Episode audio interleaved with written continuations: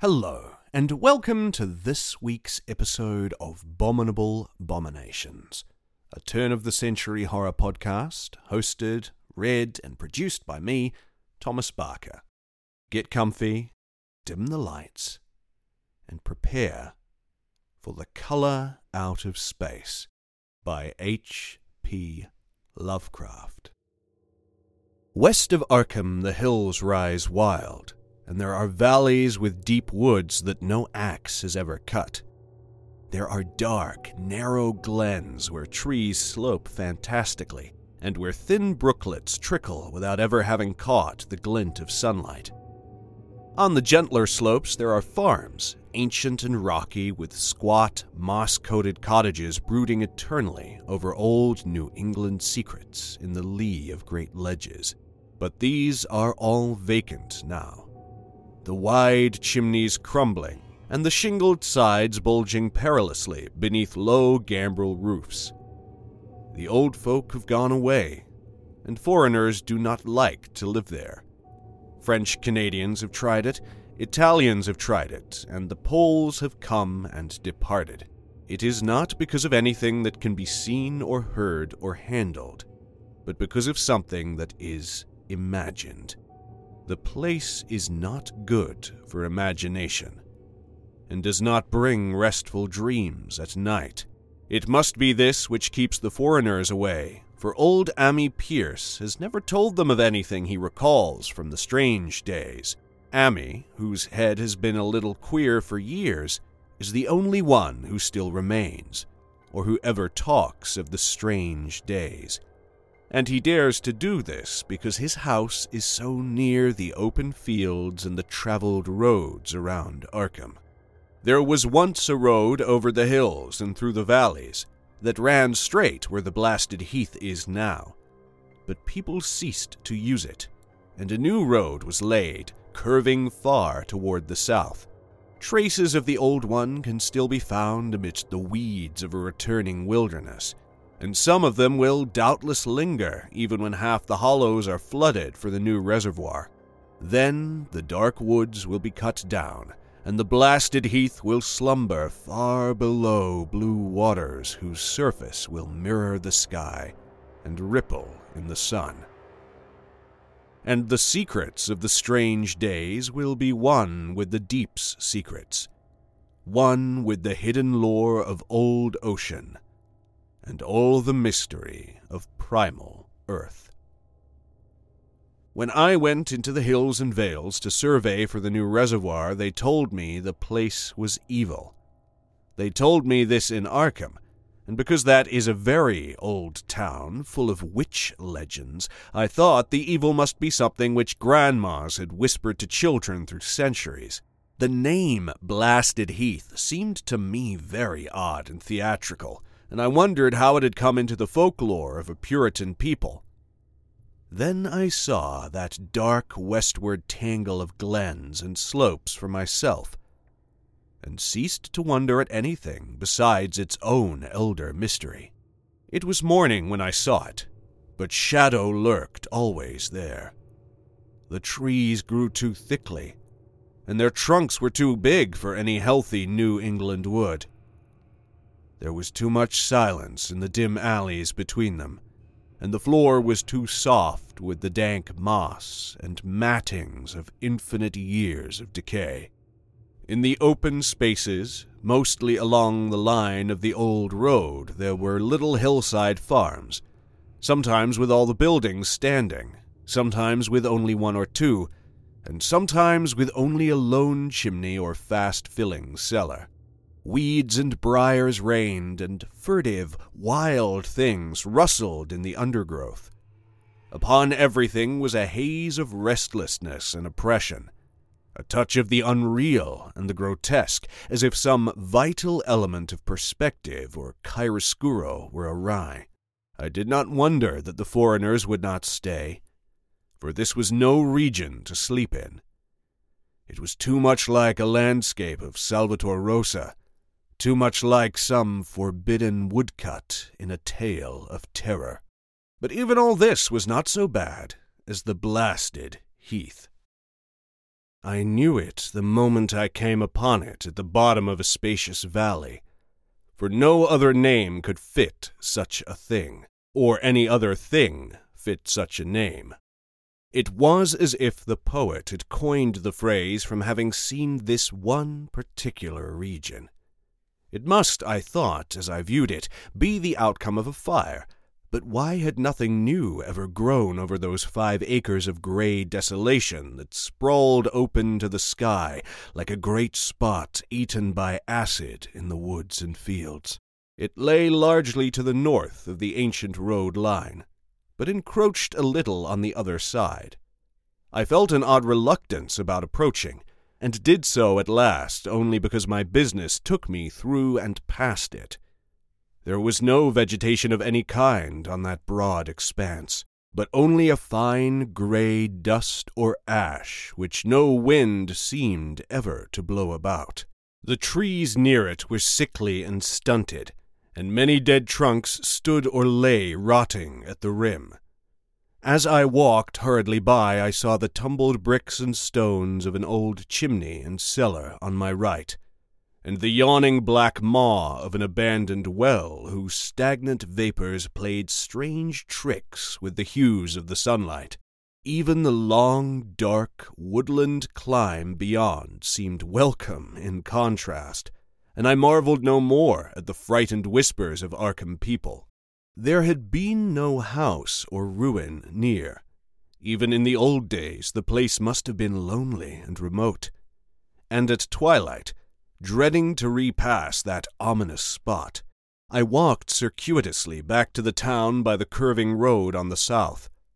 I vaguely wished some clouds would gather, for an odd timidity about the deep, skyey voids above had crept into my soul. In the evening I asked old people in Arkham about the blasted heath, and what was meant by that phrase, strange days, which so many evasively muttered. I could not, however, get any good answers, except that all the mystery was much more recent than I had dreamed. It was not a matter of old legendry at all, but something within the lifetime of those who spoke. It had happened in the 80s, and a family had disappeared or was killed. Speakers would not be exact, and because they all told me to pay no attention to old Ammi Pierce's crazy tales, I sought him out the next morning having heard that he lived alone in the ancient, tottering cottage where the trees first began to get very thick. It was a fearsomely ancient place, and had begun to exude the faint, miasmal odor which clings about houses that have stood too long. Only with persistent knocking could I rouse the aged man, and when he shuffled timidly to the door, I could tell he was not glad to see me. He was not so feeble as I had expected, but his eyes drooped in a curious way, and his unkempt clothing and white beard made him seem very worn and dismal. Not knowing just how he could best be launched on his tales, I feigned a matter of business, told him of my surveying, and asked vague questions about the district. He was far brighter and more educated than I had been led to think and before I knew it had grasped quite as much of the subject as any man I had talked with in Arkham. He was not like other rustics I had known in the sections where reservoirs were to be. From him there were no protests at the miles of old wood and farmland to be blotted out, though perhaps there would have been had not his home lain outside the bounds of the future lake. Relief was all that he showed, relief at the doom of the dark ancient valleys through which he had roamed all his life. They were better under water now, better under water since the strange days, and with this opening his husky voice sank low, while his body leaned forward and his right forefinger began to point shakily and impressively. It was then that I heard the story and as the rambling voice scraped and whispered on, I shivered again and again, despite the summer day. Often I had to recall the speaker from ramblings, piece out scientific points which he knew only by a fading parrot memory of professors' talk, or bridge over gaps where his sense of logic and continuity broke down. When he was done, I did not wonder that his mind had snapped a trifle, or that the folk of Arkham would not speak much of the blasted heath. I hurried back before sunset to my hotel, unwilling to have the stars come out above me in the open, and the next day returned to Boston to give up my position. I could not go into that dim chaos of old forest and slope again, or face another time that grey, blasted heath where the black well yawned deep beside the tumbled bricks and stones. The reservoir will soon be built now, and all those elder secrets will lie safe forever under watery fathoms. But even then, I do not believe I would like to visit that country by night at least not when the sinister stars are out. And nothing could bribe me to drink the new city water of Arkham. It all began, old Ammi said, with the meteorite. Before that time there had been no wild legends at all since the witch trials, and even then these western woods were not feared half so much as the small island in the Miskatonic, where the devil held court beside a curious stone altar older than the Indians. These were not haunted woods, and their fantastic dusk was never terrible till the strange days. Then there had come that white noontide cloud, that string of explosions in the air, and that pillar of smoke from the valley far in the wood. And by night all Arkham had heard of the great rock that fell out of the sky and bedded itself in the ground beside the well at the Nahum Gardner place. That was the house which had stood where the blasted heath was to come, the trim, white Nahum Gardner house amidst its fertile gardens and orchards. Nahum had come to town to tell people about the stone, and had dropped in at Ammi Pierce's on the way. Ammi was forty then, and all the queer things were fixed very strongly in his mind. He and his wife had gone with the three professors from Miskatonic University, who hastened out the next morning to see the weird visitor from unknown stellar space, and had wondered why Nahum had called it so large the day before. It had shrunk, Nahum said, as he pointed out the big brownish mound above the ripped earth and charred grass near the archaic well sweep in his front yard. But the wise men answered that stones do not shrink. Its heat lingered persistently, and Nahum declared it had glowed faintly in the night. The professors tried it with a geologist's hammer and found it was oddly soft. It was, in truth, so soft as to be almost plastic, and they gouged rather than chipped a specimen to take back to the college for testing. They took it in an old pail borrowed from Nahum's kitchen, for even the small piece refused to grow cool. On the trip back, they stopped at Ammi's to rest, and seemed thoughtful when Mrs. Pierce remarked that the fragment was growing smaller and burning the bottom of the pail. Truly, it was not large, but perhaps they had taken less than they thought. The day after that, all this was in June of 82, the professors had trooped out again in a great excitement. As they passed Ammi's, they told him what queer things the specimen had done, and how it had faded wholly away when they put it in a glass beaker. The beaker had gone, too, and the wise men talked of the strange stone's affinity for silicon. It had acted quite unbelievably in that well ordered laboratory, doing nothing at all and showing no occluded gases when heated on charcoal, being wholly negative in the borax bead, and soon proving itself absolutely non volatile at any producible temperature, including that of the oxyhydrogen blowpipe. On an anvil it appeared highly malleable, and in the dark its luminosity was very marked, stubbornly refusing to grow cold, It soon had the college in a state of real excitement, and when upon heating before the spectroscope it displayed shining bands unlike any known colors of the normal spectrum, there was much breathless talk of new elements, bizarre optical properties, and other things which puzzled men of science are wont to say when faced by the unknown. Hot as it was, they tested it in a crucible with all the proper reagents. Water did nothing. Hydrochloric acid was the same. Nitric acid and even aqua regia merely hissed and spattered against its torrid invulnerability. Ammi had difficulty in recalling all these things, but recognized some solvents as I mentioned them in the usual order of use. There were ammonia and caustic soda, alcohol and ether, nauseous carbon disulfide, and a dozen others. But although the weight grew steadily less as time passed, and the fragments seemed to be slightly cooling, there was no change in the solvents to show that they had attacked the substance at all. It was a metal, though, beyond a doubt.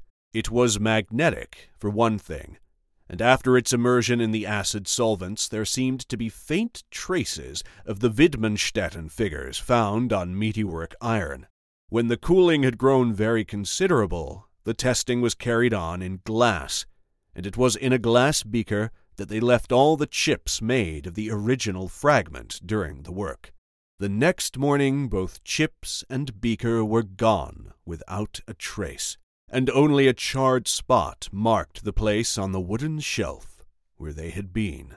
All this the professors told Ammi as they paused at his door, and once more he went with them to see the stony messenger from the stars, though this time his wife did not accompany him. It had now most certainly shrunk, and even the sober professors could not doubt the truth of what they saw. All around the dwindling brown lump near the well was a vacant space, except where the earth had caved in, and whereas it had been a good seven feet across the day before, it was now scarcely five. It was still hot, and the sages studied its surface curiously as they detached another and larger piece with hammer and chisel. They gouged deeply this time and as they pried away the smaller mass, they saw that the core of the thing was not quite homogeneous. They had uncovered what seemed to be the side of a large colored globule embedded in the substance. The color, which resembled some of the bands in the meteor's strange spectrum, was almost impossible to describe, and it was only by analogy that they called it color at all. Its texture was glossy, and upon tapping it appeared to promise both brittleness and hollowness. One of the professors gave it a smart blow with a hammer, and it burst with a nervous little pop. Nothing was emitted, and all trace of the thing vanished with the puncturing. It left behind a hollow spherical space about three inches across and all thought it probable that others would be discovered as the enclosing substance wasted away. Conjecture was vain, so, after a futile attempt to find additional globules by drilling, the seekers left again with their new specimen, which proved, however, as baffling in the laboratory as its predecessor. Aside from being almost plastic, having heat magnetism and slight luminosity, cooling slightly in powerful acids, possessing an unknown spectrum, wasting away in air, and attacking silicon compounds with mutual destruction as a result, it presented no identifying features whatsoever. And at the end of the tests, the college scientists were forced to own that they could not place it. It was nothing of this earth, but a piece of the great outside and as such dowered with outside properties, and obedient to outside laws. That night there was a thunderstorm, and when the professors went out to Nahum's the next day, they met with a bitter disappointment. The stone, magnetic as it had been, must have had some peculiar electrical property, for it had drawn the lightning, as Nahum said, with a singular persistence, Six times within an hour the farmers saw the lightning strike the furrow in the front yard, and when the storm was over, nothing remained but a ragged pit by the ancient well sweep, half choked with caved in earth. Digging had borne no fruit, and the scientists verified the fact of the utter vanishment. The failure was total, so that nothing was left to do but go back to the laboratory and test again the disappearing fragment left carefully cased in lead. That fragment lasted a week, at the end of which nothing of value had been learned of it. When it had gone, no residue was left behind, and in time the professors felt scarcely sure they had indeed seen with waking eyes that cryptic vestige of the fathomless gulfs outside. That lone, weird message from other universes and other realms of matter, force, and entity. As was natural, the Arkham papers made much of the incident with its collegiate sponsoring and sent reporters to talk with Nahum Gardner and his family. At least one Boston daily also sent a scribe, and Nahum quickly became a kind of local celebrity. He was a lean, genial person of about fifty, living with his wife and three sons on the pleasant farmstead in the valley. He and Ammi exchanged visits frequently, as did their wives, and Ammi had nothing but praise for him after all these years.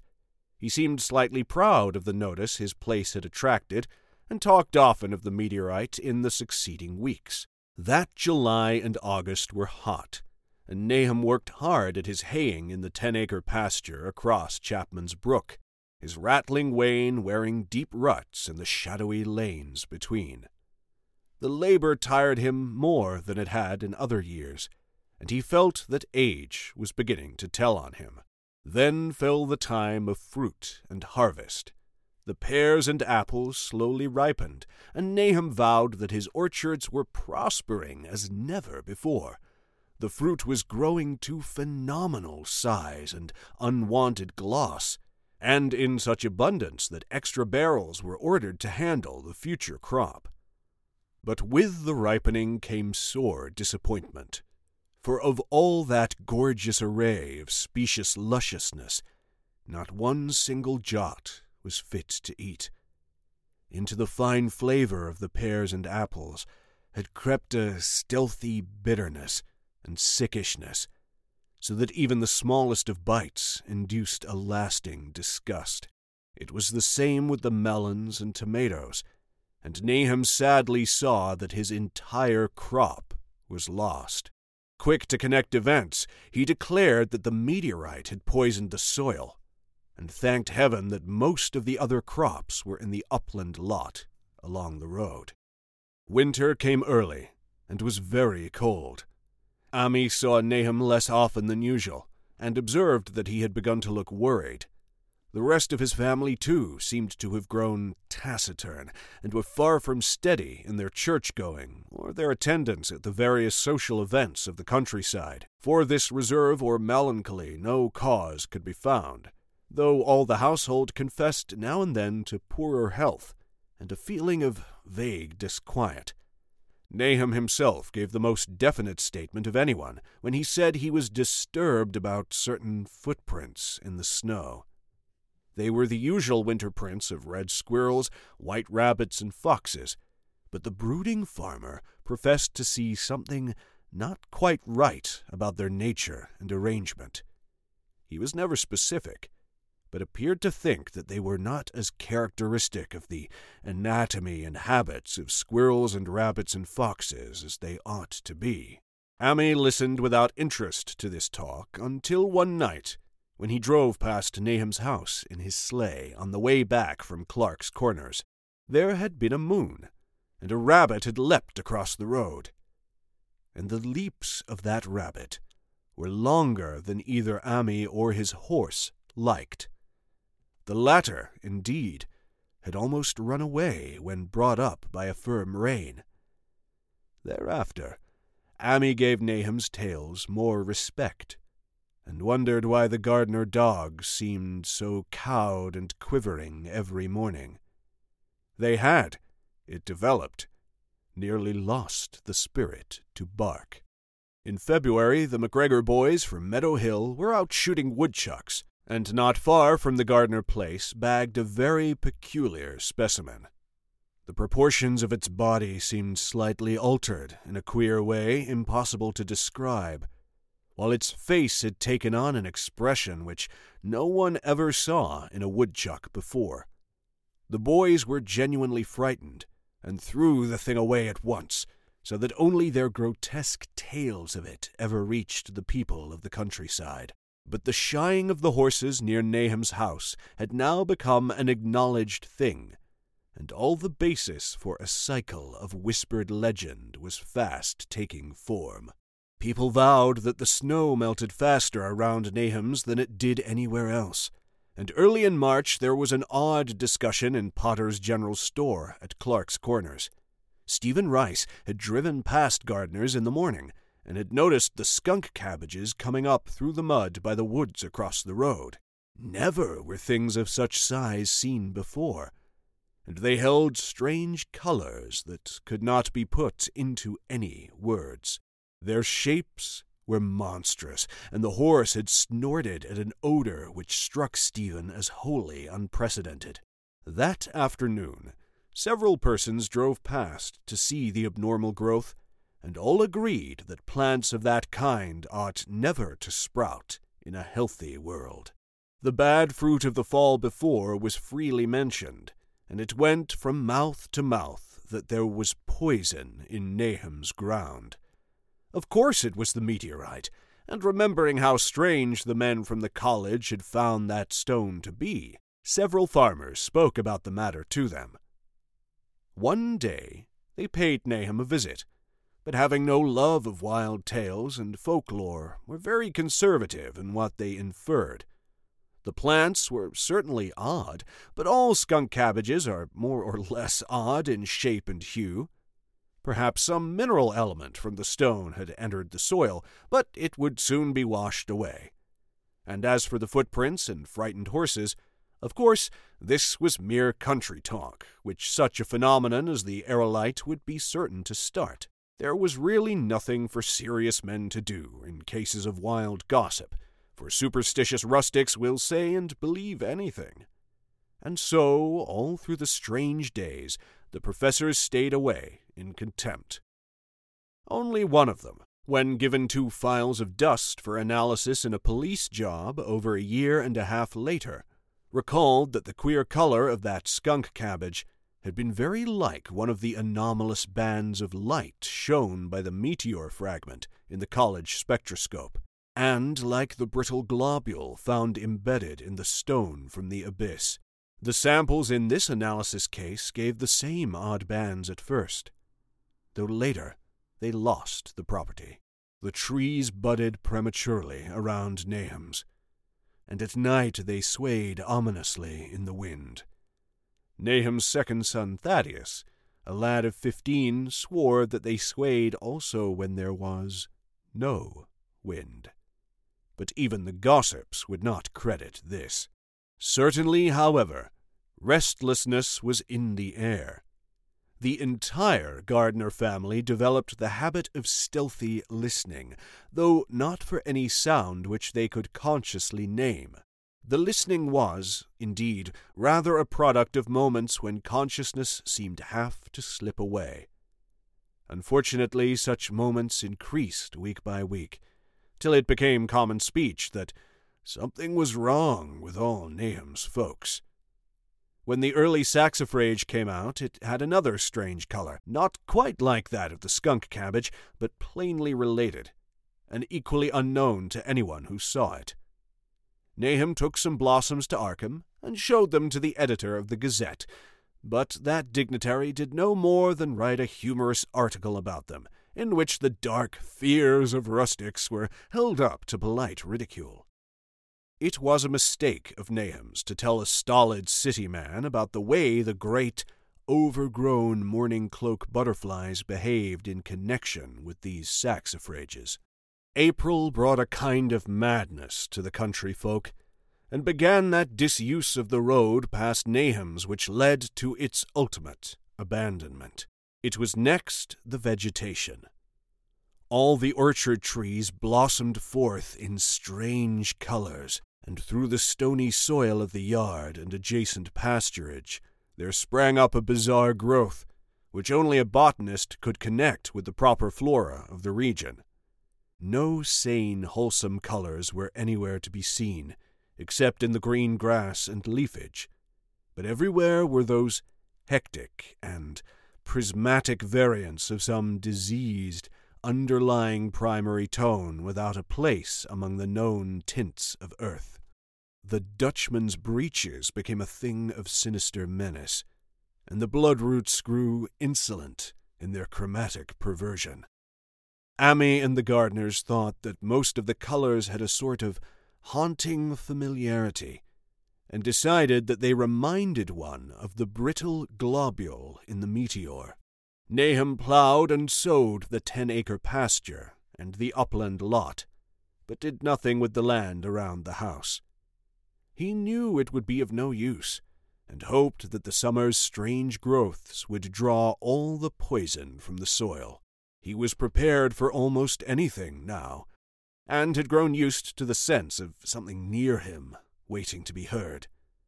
The shunning of his house by neighbors told on him, of course, but it told on his wife more. The boys were better off, being at school each day, but they could not help being frightened by the gossip. Thaddeus, an especially sensitive youth, suffered the most. In May, the insects came and Nahum's place became a nightmare of buzzing and crawling. Most of the creatures seemed not quite usual in their aspects and motions, and their nocturnal habits contradicted all former experience. The Gardners took to watching at night, watching in all directions at random for something they could not tell what. It was then that they all owned that Thaddeus had been right about the trees. Mrs. Gardner was the next to see it from the window, as she watched the swollen boughs of a maple against a moonlit sky. The boughs surely moved, and there was no wind. It must be the sap. Strangeness had come into everything growing now. Yet it was none of Nahum's family at all who made the next discovery.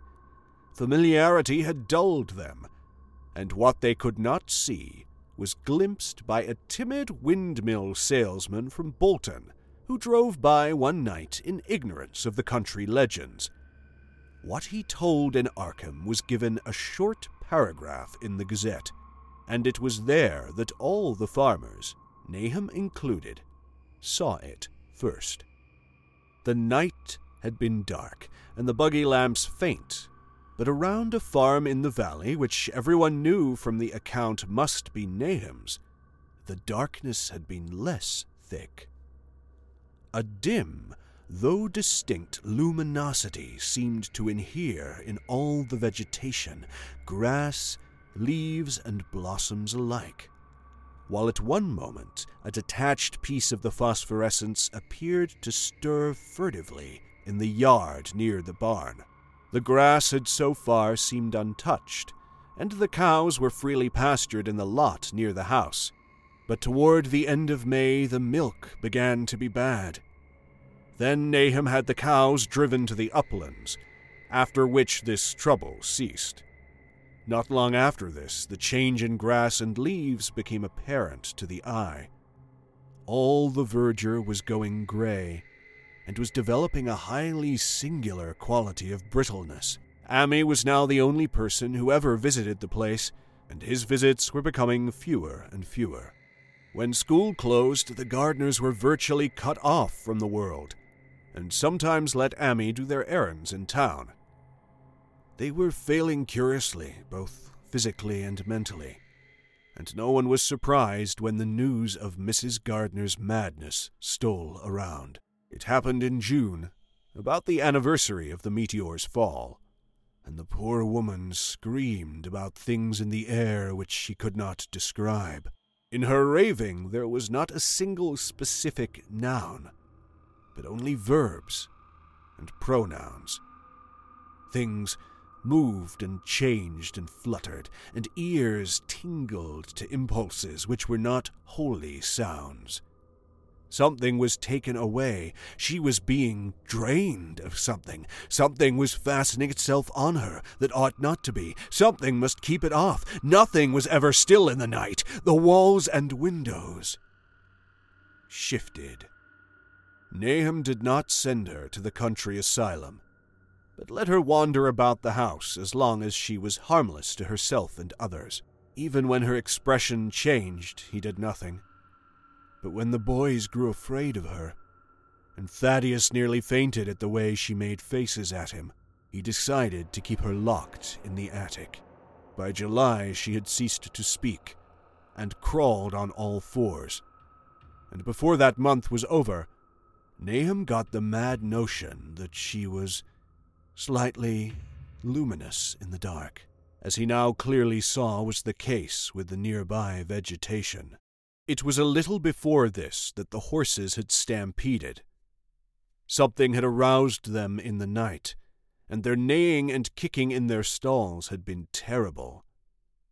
There seemed virtually nothing to do to calm them, and when Nahum opened the stable door, they all bolted out like frightened woodland deer. It took a week to track all four, and when found, they were seen to be quite useless and unmanageable. Something had snapped in their brains, and each one had to be shot for its own good. Nahum borrowed a horse from Ammi for his haying, but found it would not approach the barn. It shied, balked, and whinnied, and in the end he could do nothing but drive it into the yard, while the men used their own strength to get the heavy wagon near enough the hayloft for convenient pitching. And all the while the vegetation was turning gray and brittle. Even the flowers whose hues had been so strange were graying now, and the fruit was coming out gray and dwarfed and tasteless. The asters and goldenrod bloomed gray and distorted, and the roses and zinnias and hollyhocks in the front yard were such blasphemous looking things that Nahum's oldest boy Zenas cut them down. The strangely puffed insects died about that time, even the bees that had left their hives and taken to the woods. By September, all the vegetation was fast crumbling to a grayish powder, and Nahum feared that the trees would die before the poison was out of the soil. His wife now had spells of terrific screaming, and he and the boys were in a constant state of nervous tension. They shunned people now, and when school opened the boys did not go, but it was Ammi, on one of his rare visits, who first realized that the well water was no longer good. It had an evil taste that was not exactly fetid, nor exactly salty, and Ammi advised his friend to dig another well on higher ground to use till the soil was good again. Nahum, however, ignored the warning for he had by that time become calloused to strange and unpleasant things. He and the boys continued to use the tainted supply, drinking it as listlessly and mechanically as they ate their meagre and ill cooked meals and did their thankless and monotonous chores through the aimless days. There was something of stolid resignation about them all, as if they walked half in another world between lines of nameless guards to a certain and familiar doom. Thaddeus went mad in September after a visit to the well. He had gone with a pail and had come back empty handed, shrieking and waving his arms, and sometimes lapsing into an inane titter or a whisper about the moving colors down there. Two in one family was pretty bad, but Nahum was very brave about it. He let the boy run about for a week until he began stumbling and hurting himself, and then he shut him in an attic room across the hall from his mother's. The way they screamed at each other from behind their locked doors was very terrible, especially to little Merwin, who fancied they talked in some terrible language that was not of earth. Merwin was getting frightfully imaginative and his restlessness was worse after the shutting away of the brother who had been his greatest playmate. Almost at the same time, the mortality among the livestock commenced. Poultry turned grayish and died very quickly, their meat being found dry and noisome upon cutting. Hogs grew inordinately fat, then suddenly began to undergo loathsome changes which no one could explain. Their meat was of course useless, and Nahum was at his wits' end. No rural veterinary would approach his place, and the city veterinary from Arkham was openly baffled. The swine began growing gray and brittle, and falling to pieces before they died and their eyes and muzzles developed singular alterations. It was very inexplicable, for they had never been fed from the tainted vegetation. Then something struck the cows.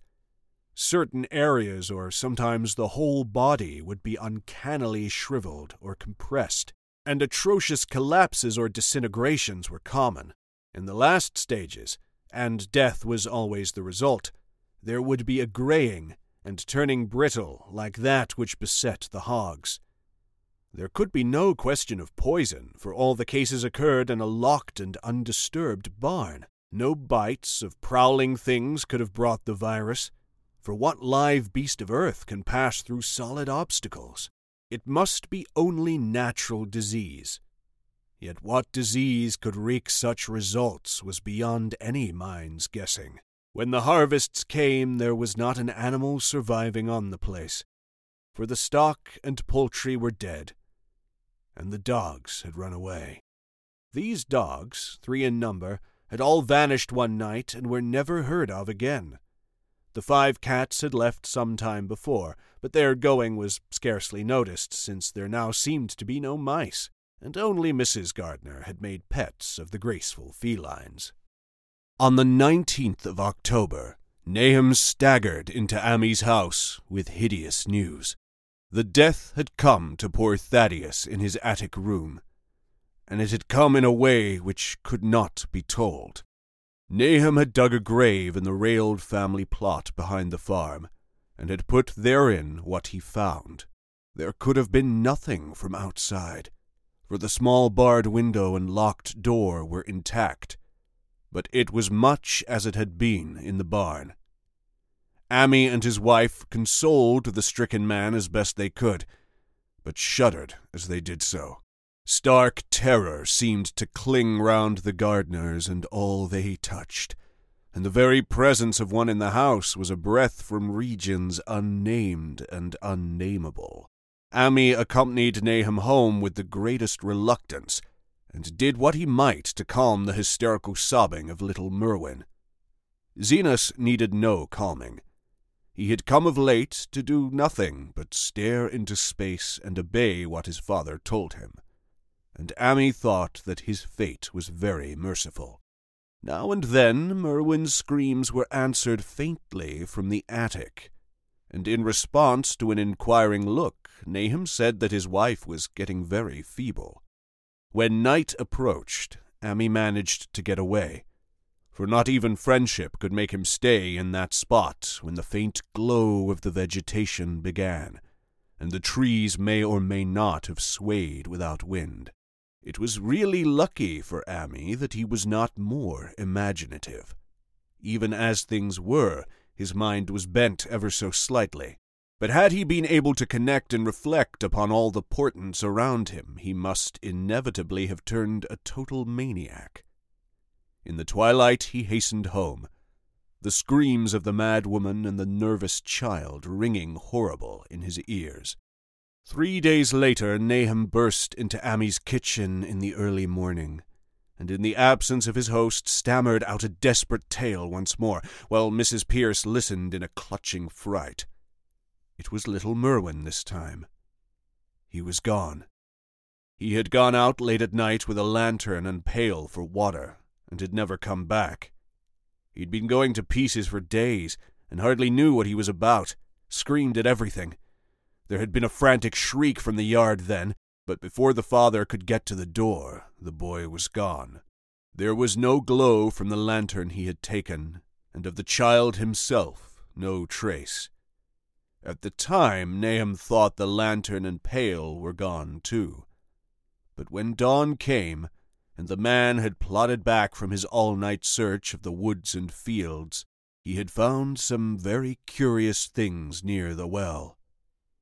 There was a crushed and apparently somewhat melted mass of iron which had certainly been the lantern, while a bent pail and twisted iron hoops beside it, both half fused, seemed to hint at the remnants of the pail. That was all. Nahum was past imagining. Mrs. Pierce was blank, and Ammi, when he had reached home and heard the tale, could give no guess. Merwin was gone, and there would be no use in telling the people around who shunned all Gardners now. No use either in telling the city people at Arkham who laughed at everything.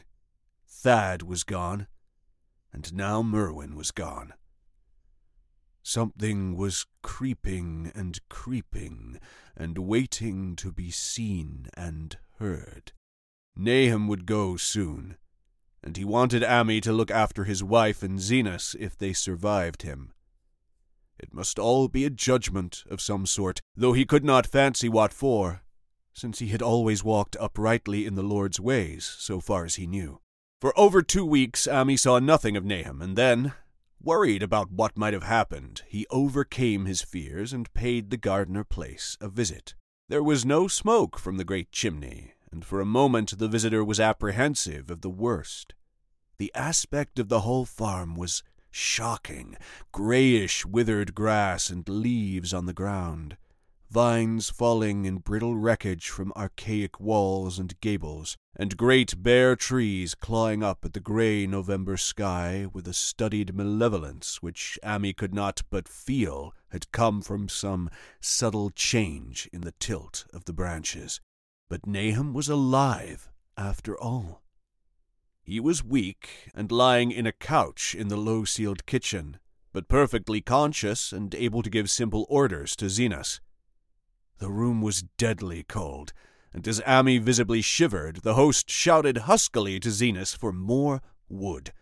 Wood indeed was sorely needed, since the cavernous fireplace was unlit and empty, with a cloud of soot blowing about in the chill wind that came down the chimney. Presently, Nahum asked him if the extra wood had made him feel any more comfortable, and then Ammi saw what had happened. The stoutest cord had broken at last, and the hapless farmer's mind was proof against more sorrow. Questioning tactfully, Ammi could get no clear data at all about the missing Zenas. In the well, he lives in the well, was all that the clouded father would say. Then there flashed across the visitor's mind a sudden thought of the mad wife, and he changed his mind of inquiry. Nabby, why, here she is, was the surprised response of poor Nahum, and Ammi soon saw that he must search for himself. Leaving the harmless babbler on the couch, he took the keys from their nail beside the door and climbed the creaking stairs to the attic. It was very close and noisome up there, and no sound could be heard from any direction. Of the four doors in sight, only one was locked, and on this he tried various keys on the ring he had taken. The third key proved the right one, and after some fumbling, Ammi threw open the low, white door. It was quite dark inside, for the window was small and half obscured by the crude wooden bars, and Ammi could see nothing at all on the wide planked floor. The stench was beyond enduring, and before proceeding further he had to retreat to another room and return with his lungs filled with breathable air. When he did enter, he saw something dark in the corner and upon seeing it more clearly, he screamed outright. While he screamed, he thought a momentary cloud eclipsed the window, and a second later he felt himself brushed as if by some hateful current of vapor. Strange colors danced before his eyes, and had not a present horror numbed him, he would have thought of the globule in the meteor that the geologist's hammer had shattered and of the morbid vegetation that had sprouted in the spring. As it was, he thought only of the blasphemous monstrosity which confronted him, and which all too clearly had shared the nameless fate of young Thaddeus and the livestock. But the terrible thing about the horror was that it moved very slowly, and perceptibly moved as it continued to crumble. Ammi would give me no added particulars of this scene, but the shape in the corners does not reappear in his tale as a moving object. There are things which cannot be mentioned, and what is done in common humanity is sometimes cruelly judged by the law. I gathered that no moving thing was left in that attic room, and that to leave anything capable of motion there would have been a deed so monstrous as to damn any accountable being to eternal torment. Anyone but a stolid farmer would have fainted or gone mad, but Ammi walked conscious through that low doorway and locked the accursed secret behind him. There would be Nahum to deal with now. He must be fed and tended, and removed to some place where he could be cared for. Commencing his descent of the dark stairs, Ammi heard a thud below him. He even thought a scream had been suddenly choked off, and recalled nervously the clammy vapor which had brushed by him in that frightful room above. What presence had his cry and entry started up? Halted by some vague fear, he heard still further sounds below. Indubitably, there was a sort of heavy dragging and a most detestably sticky noise, as of some fiendish and unclean species of suction. With an associative sense goaded to feverish heights, he thought unaccountably of what he had seen upstairs. Good God! What eldritch dream world was this into which he had blundered? He dared move neither backward nor forward, but stood there trembling at the black curve of the boxed in staircase. Every trifle of the scene burned itself into his brain.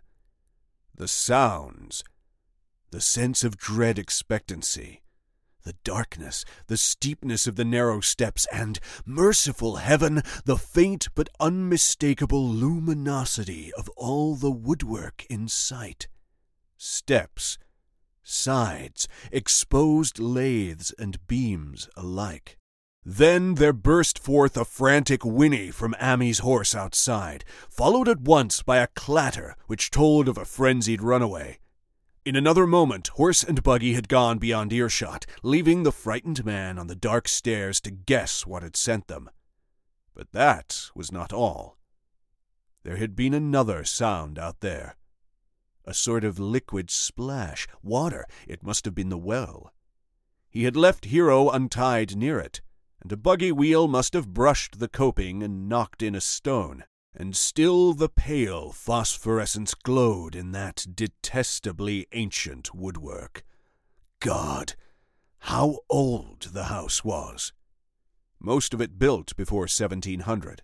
A feeble scratching on the floor downstairs now sounded distinctly, and Ammi's grip tightened on a heavy stick he had picked up in the attic for some purpose. Slowly nerving himself, he finished his descent and walked boldly toward the kitchen. But he did not complete the walk, because what he sought was no longer there. It had come to meet him, and it was still alive after a fashion. Whether it had crawled or whether it had been dragged by any external forces, Ammi could not say, but the death had been at it. Everything had happened in the last half hour, but collapse, graying, and disintegration were already far advanced. There was horrible brittleness, and dry fragments were scaling off. Ammi could not touch it, but looked horrifiedly into the distorted parody that had been a face.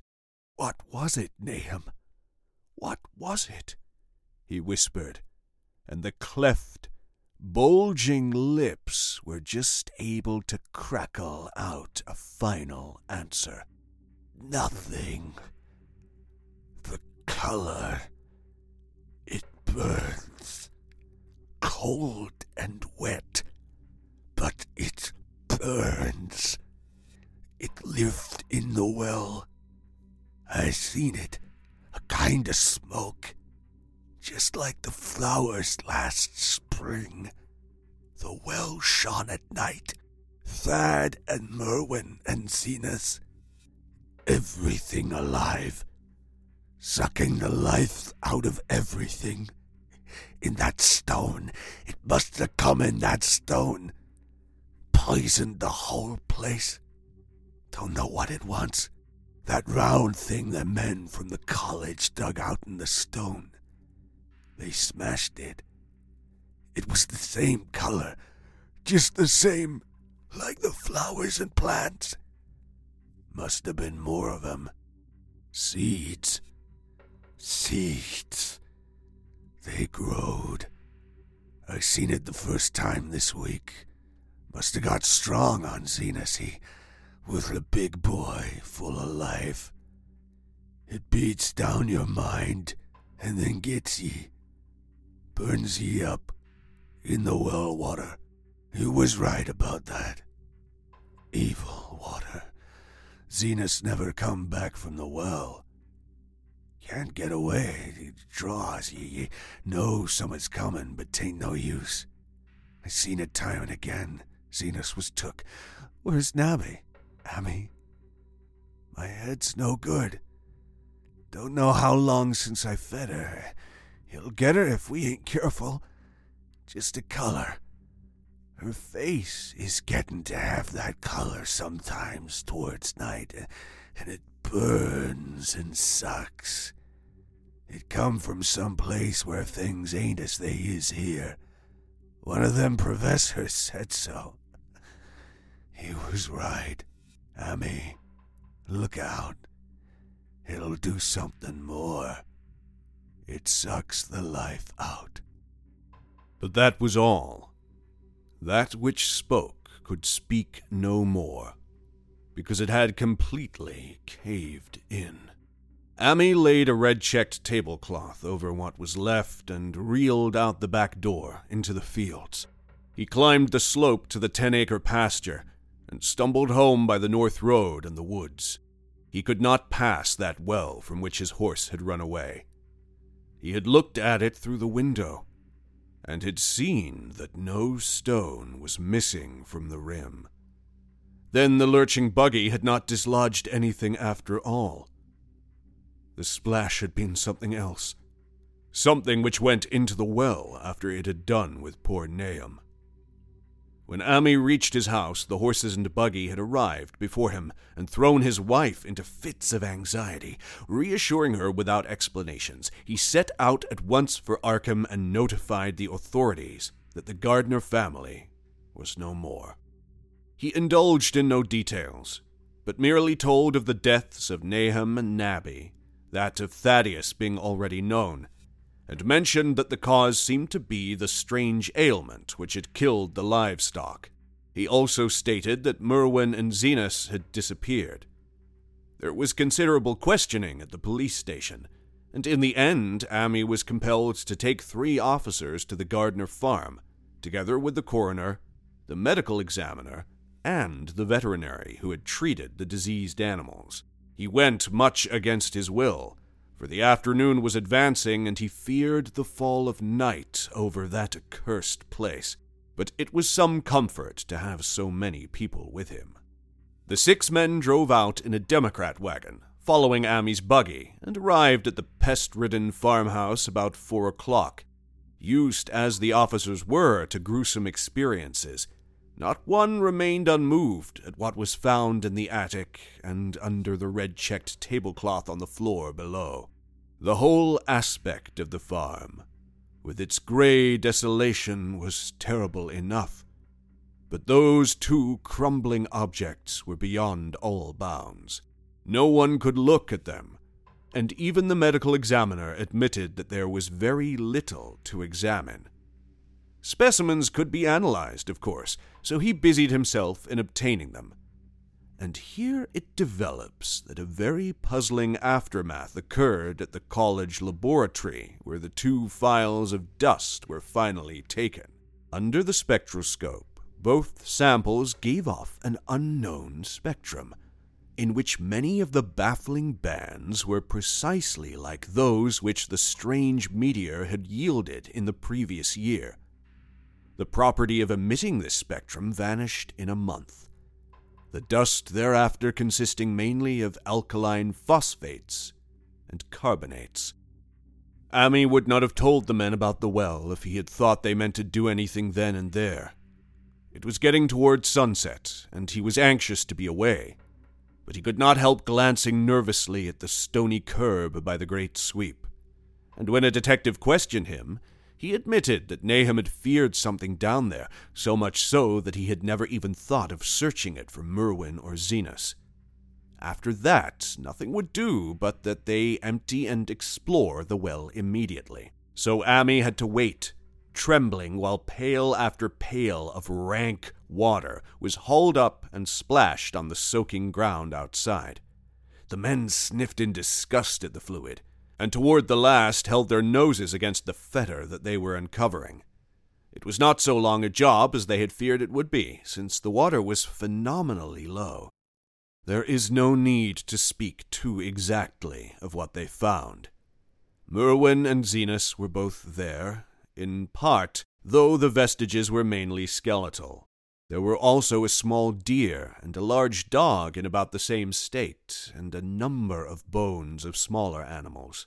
The ooze and slime at the bottom seemed inexplicably porous and bubbling, and a man who descended on handholds with a long pole found that he could sink the wooden shaft to any depth in the mud of the floor without meeting any solid obstruction.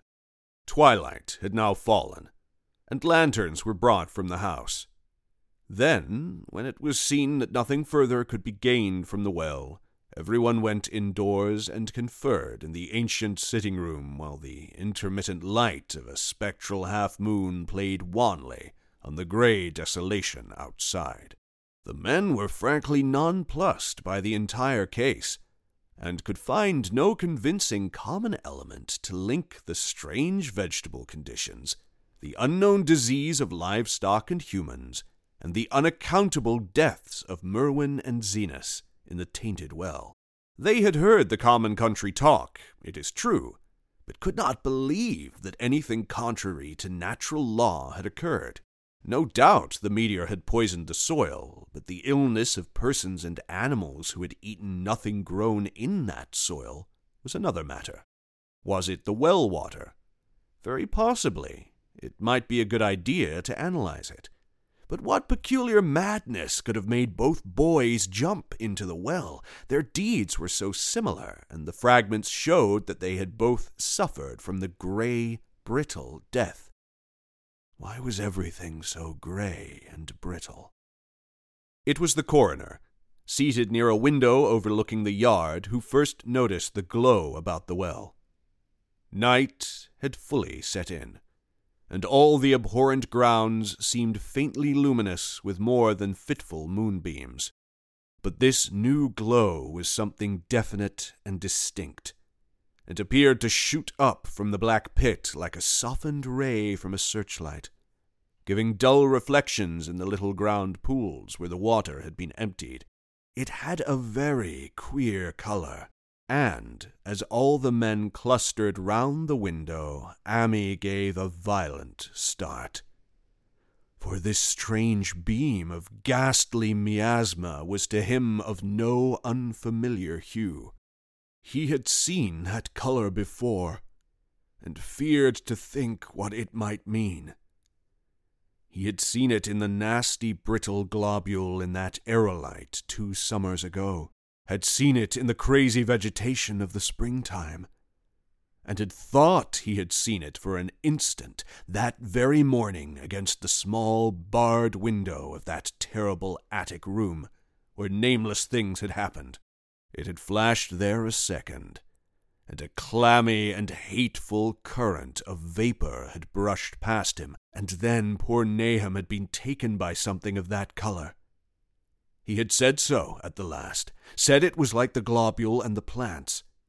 After that had come the runaway in the yard, and the splash in the well, and now that well was belching forth to the night a pale, insidious beam of the same demoniac tint.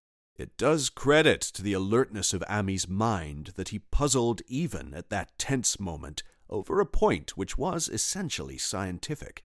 He could not but wonder at his gleaning of the same impression from a vapor glimpsed in the daytime against a window opening in the morning sky, and from a nocturnal exhalation seen as a phosphorescent mist against the black and blasted landscape.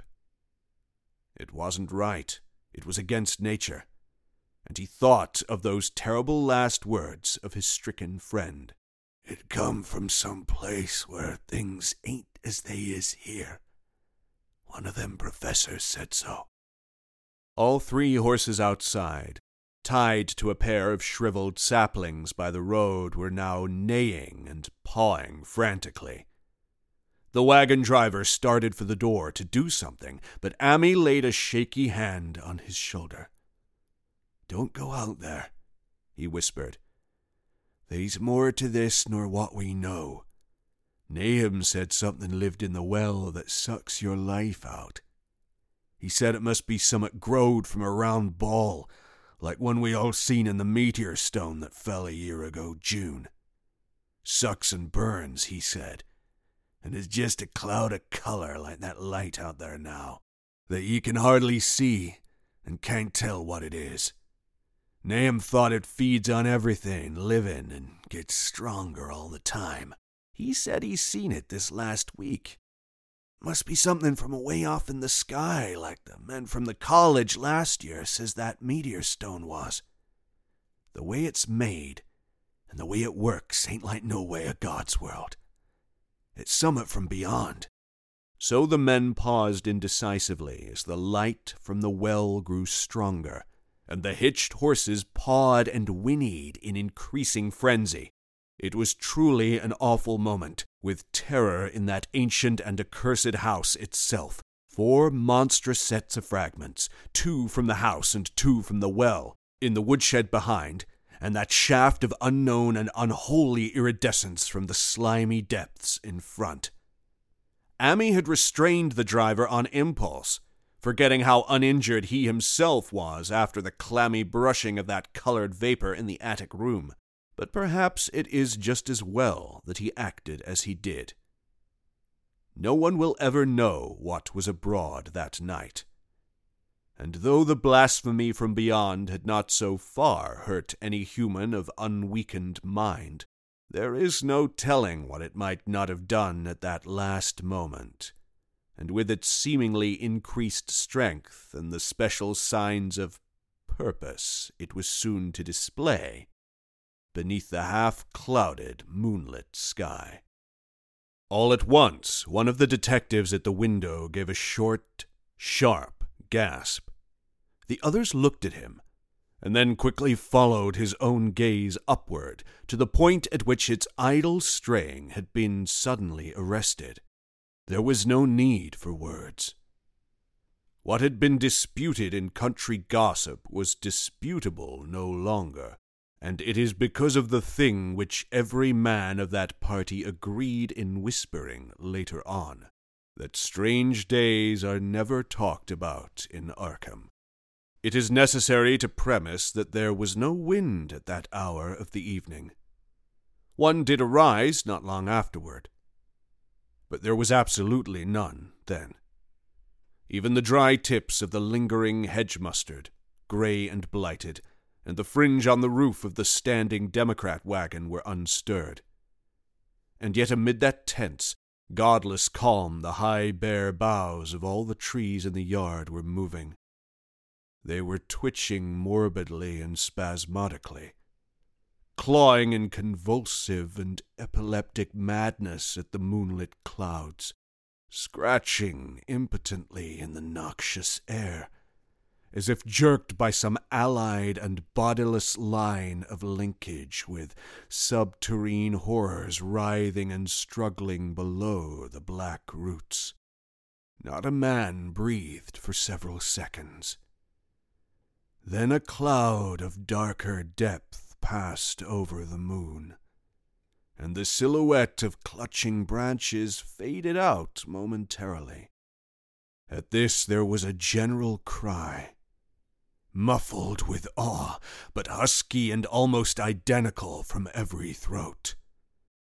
For the terror had not faded with the silhouette, and in a fearsome instant of deeper darkness, the watchers saw wriggling at the tree top height a thousand tiny points of faint and unhallowed radiance tipping each bough like the fire of St. Elmo or the flames that come down on the apostles' heads at Pentecost. It was a monstrous constellation of unnatural light, like a glutted swarm of corpse fed fireflies dancing hellish sarabands over an accursed marsh. And its color was that same nameless intrusion which Ammi had come to recognize and dread. All the while, the shaft of phosphorescence from the well was getting brighter and brighter, bringing to the minds of the huddled men a sense of doom and abnormality which far outraced any image their conscious minds could form. It was no longer shining out, it was pouring out.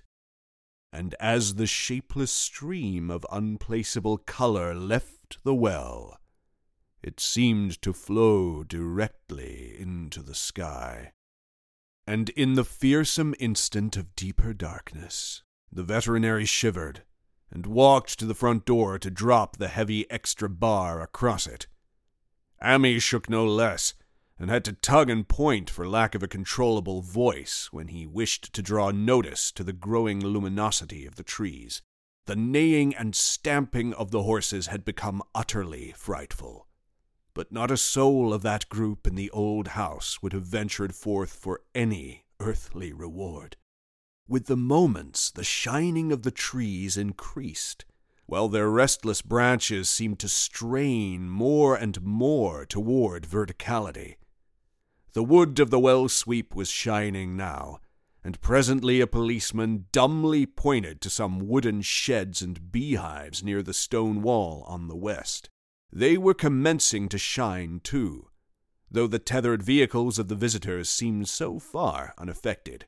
Then there was a wild commotion and clopping in the road. And as Ammi quenched the lamp for better seeing, they realized that the span of frantic grays had broken their sapling and run off with the Democrat wagon. The shock served to loosen several tongues, and embarrassed whispers were exchanged. It spreads on everything organic that's been around here, muttered the medical examiner. No one replied, but the man who had been in the well gave a hint that his long pole must have stirred up something intangible. It was awful, he added. There was no bottom at all, just ooze and bubbles and the feeling of something lurking under there. Ammi's horse still pawed and screamed deafeningly in the road outside and nearly drowned its owner's faint quaver as he mumbled his formless reflections. It come from that stone. It growed down there. It got everything living. It fed itself on a mind and body. Thad and Merwin, Zenas and Nabby. Nahum was the last. They all drunk the water. It got strong on 'em. It came from beyond, where things ain't like they be here. Now it's going home. At this point, as the column of unknown color flared suddenly stronger and began to weave itself into fantastic suggestions of shape which each spectator later described differently, there came from poor tethered Hero such a sound as no man before or since ever heard from a horse. Every person in that low pitched sitting room stopped his ears, and Ammi turned away from the window in horror and nausea. Words could not convey it. When Ammi looked out again, the hapless beast lay huddled, inert, on the moonlit ground between the splintered shafts of the buggy. That was the last of Hero, till they buried him next day. But the present was no time to mourn, for almost at this instant a detective silently called attention to something terrible in the very room with them. In the absence of the lamplight, it was clear that a faint phosphorescence had begun to pervade the entire apartment. It glowed on the broad planked floor where the rag carpet left it bare, and shimmered over the sashes of the small paned windows. It ran up and down the exposed corner posts, coruscated about the shelf and mantel, and infected the very doors and furniture. Each minute saw it strengthen, and at last it was very plain that healthy, living things must leave that house. Ammi showed them the back door and the path up through the fields to the ten acre pasture. They walked and stumbled as in a dream, and did not dare look back till they were far away on the high ground. They were glad of the path, for they could not have gone the front way, by that well. It was bad enough passing the glowing barn and sheds, and those shining orchard trees with their gnarled, fiendish contours. But thank heaven the branches did their worst twisting high up. The moon went under some very black clouds as they crossed the rustic bridge over Chapman's Brook, and it was blind groping from there to the open meadows. When they looked back toward the valley and the distant Gardner Place at the bottom, they saw a fearsome sight. All the farm was shining with the hideous, unknown blend of color. Trees, buildings, and even such grass and herbage as had not been wholly changed to lethal gray brittleness. The boughs were all straining skyward, tipped with tongues of foul flame, and lambent tricklings of the same monstrous fire were creeping about the ridgepoles of the house, barn, and sheds. It was a scene from a vision of Fuseli, and over all the rest reigned that riot of luminous amorphousness, that alien and undimensioned rainbow of cryptic poison from the well seething, feeling, lapping, reaching, scintillating, straining, and malignly bubbling in its cosmic and unrecognizable chromaticism.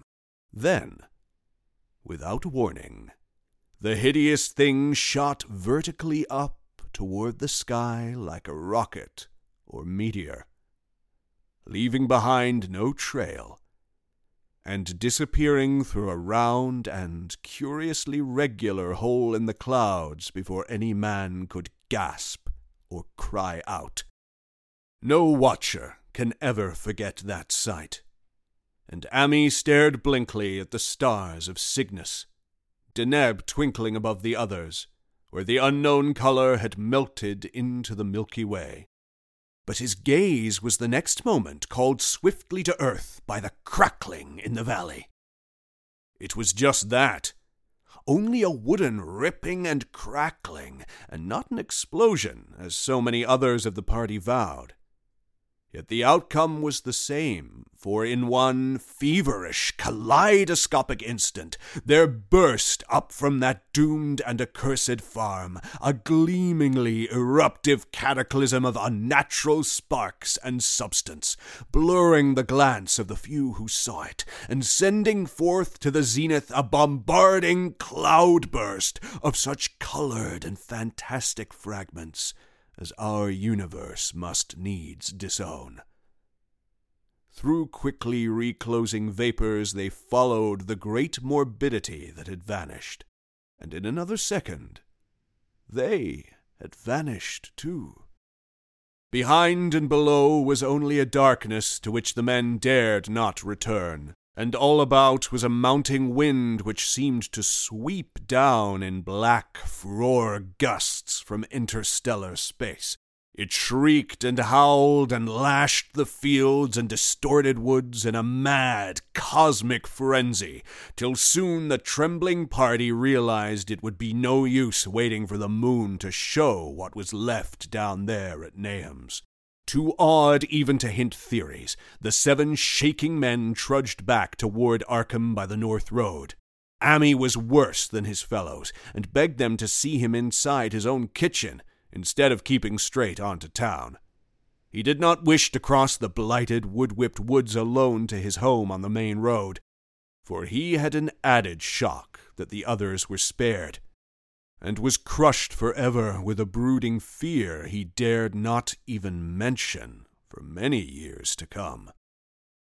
As the rest of the watchers on that tempestuous hill had stolidly set their faces toward the road, Ammi had looked back an instant at the shadowed valley of desolation, so lately sheltering his ill starred friend, and from that stricken, far away spot he had seen something feebly rise, only to sink down again upon the place from which the great, shapeless horror had shot into the sky. It was just a color, but not any color of our earth or heavens. And because Ammi recognized that color, and knew that this last faint remnant must still lurk down there in the well, he has never been quite right since. Ammi would never go near the place again. It is forty four years now since the horror happened, but he has never been there, and will be glad when the new reservoir blots it out. I shall be glad too, for I do not like the way the sunlight changed color around the mouth of that abandoned well I passed. I hope the water will always be very deep, but even so, I shall never drink it. I do not think I shall visit the Arkham country hereafter. Three of the men who had been with Ammi returned the next morning to see the ruins by daylight, but there were not any real ruins, only the bricks of the chimney, the stones of the cellar, some mineral and metallic litter here and there, and the rim of that nefandous well. Save for Ammi's dead horse, which they towed away and buried, and the buggy which they shortly returned to him, everything that had ever been living had gone. Five eldritch acres of dusty gray desert remained. Nor has anything ever grown there since. To this day it sprawls open to the sky like a great spot eaten by acid in the woods and fields and the few who have ever dared glimpse it in spite of the rural tales have named it the Blasted Heath. The rural tales are queer. They might be even queerer if city men and college chemists could be interested enough to analyze the water from that disused well, or the gray dust that no wind seems ever to disperse.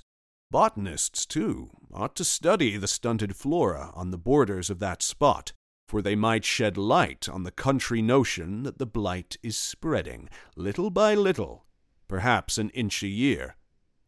People say the color of the neighboring herbage is not quite right in the spring, and that wild things leave queer prints in the light winter snow.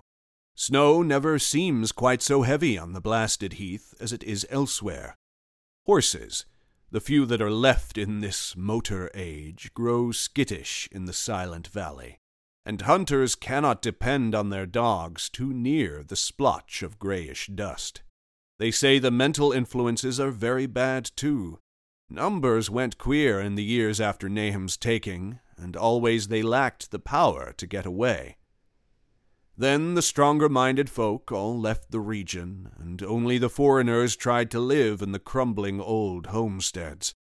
They could not stay, though and one sometimes wonders what insight beyond ours their wild, weird stories of whispered magic have given them. Their dreams at night, they protest, are very horrible in that grotesque country. And surely the very look of the dark realm is enough to stir a morbid fancy.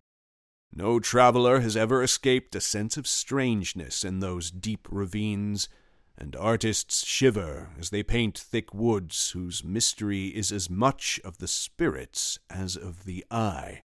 I myself am curious about the sensation I derived from my one lone walk before Ammi told me his tale. When twilight came, I had vaguely wished some clouds would gather, for odd timidity about the deep skyey voids above me had crept into my soul. Do not ask me for my opinion. I do not know. That is all. There was no one but Ammi to question, for Arkham people will not talk about the strange days, and all three professors who saw the aerolite and its colored globule are dead. There were other globules.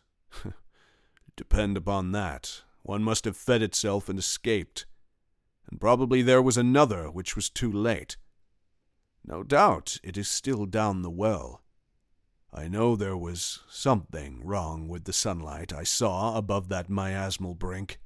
The rustics say the blight creeps an inch a year, so perhaps there is a kind of growth or nourishment even now. But whatever demon hatchling is there, it must be tethered to something, or else it would quickly spread. Is it fastened to the roots of those trees that claw the air? One of the current Arkham tales is about fat oaks that shine and move as they ought not to do at night. What it is, only God knows. In terms of matter, I suppose the thing Ammi described would be called a gas. But this gas obeyed laws that are not of our cosmos. This was no fruit of such worlds and suns as shine on the telescopes and photographic plates of our observatories. This was no breath from the skies whose motions and dimensions our astronomers measure or deem too vast to measure. It was just a color out of space, a frightful messenger from unformed realms of infinity beyond all nature as we know it. From realms whose mere existence stuns the brain and numbs us with the black extracosmic gulfs it throws open before our frenzied eyes. I doubt very much if Ammi consciously lied to me, and I do not think his tale was all a freak of madness, as the townsfolk had forewarned. Something terrible came to the hills and valleys on that meteor and something terrible, though I know not in what proportion, still remains. I shall be glad to see the water come. Meanwhile, I hope nothing will happen to Ammi. He saw so much of the thing, and its influence was so insidious. Why has he never been able to move away? How clearly he recalled those dying words of Nahum's. Can't get away draws ye. Ye know summat's comin', but tain't no use. Ammi is such a good man. When the reservoir gang gets to work, I must write the chief engineer to keep a sharp watch on him. I would hate to think of him as the gray, twisted, brittle monstrosity which persists more and more in troubling my sleep. The End.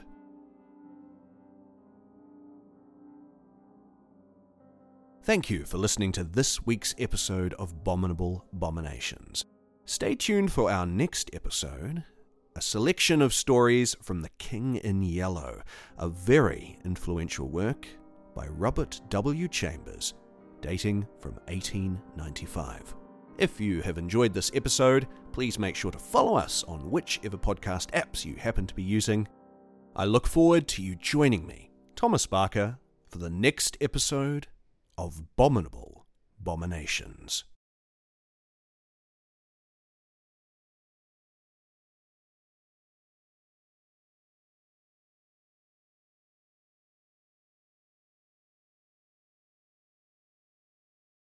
If you have enjoyed this episode, of course, I urge you to, if you're on YouTube, like this video, subscribe to the channel, hit the notification bell, yada yada yada.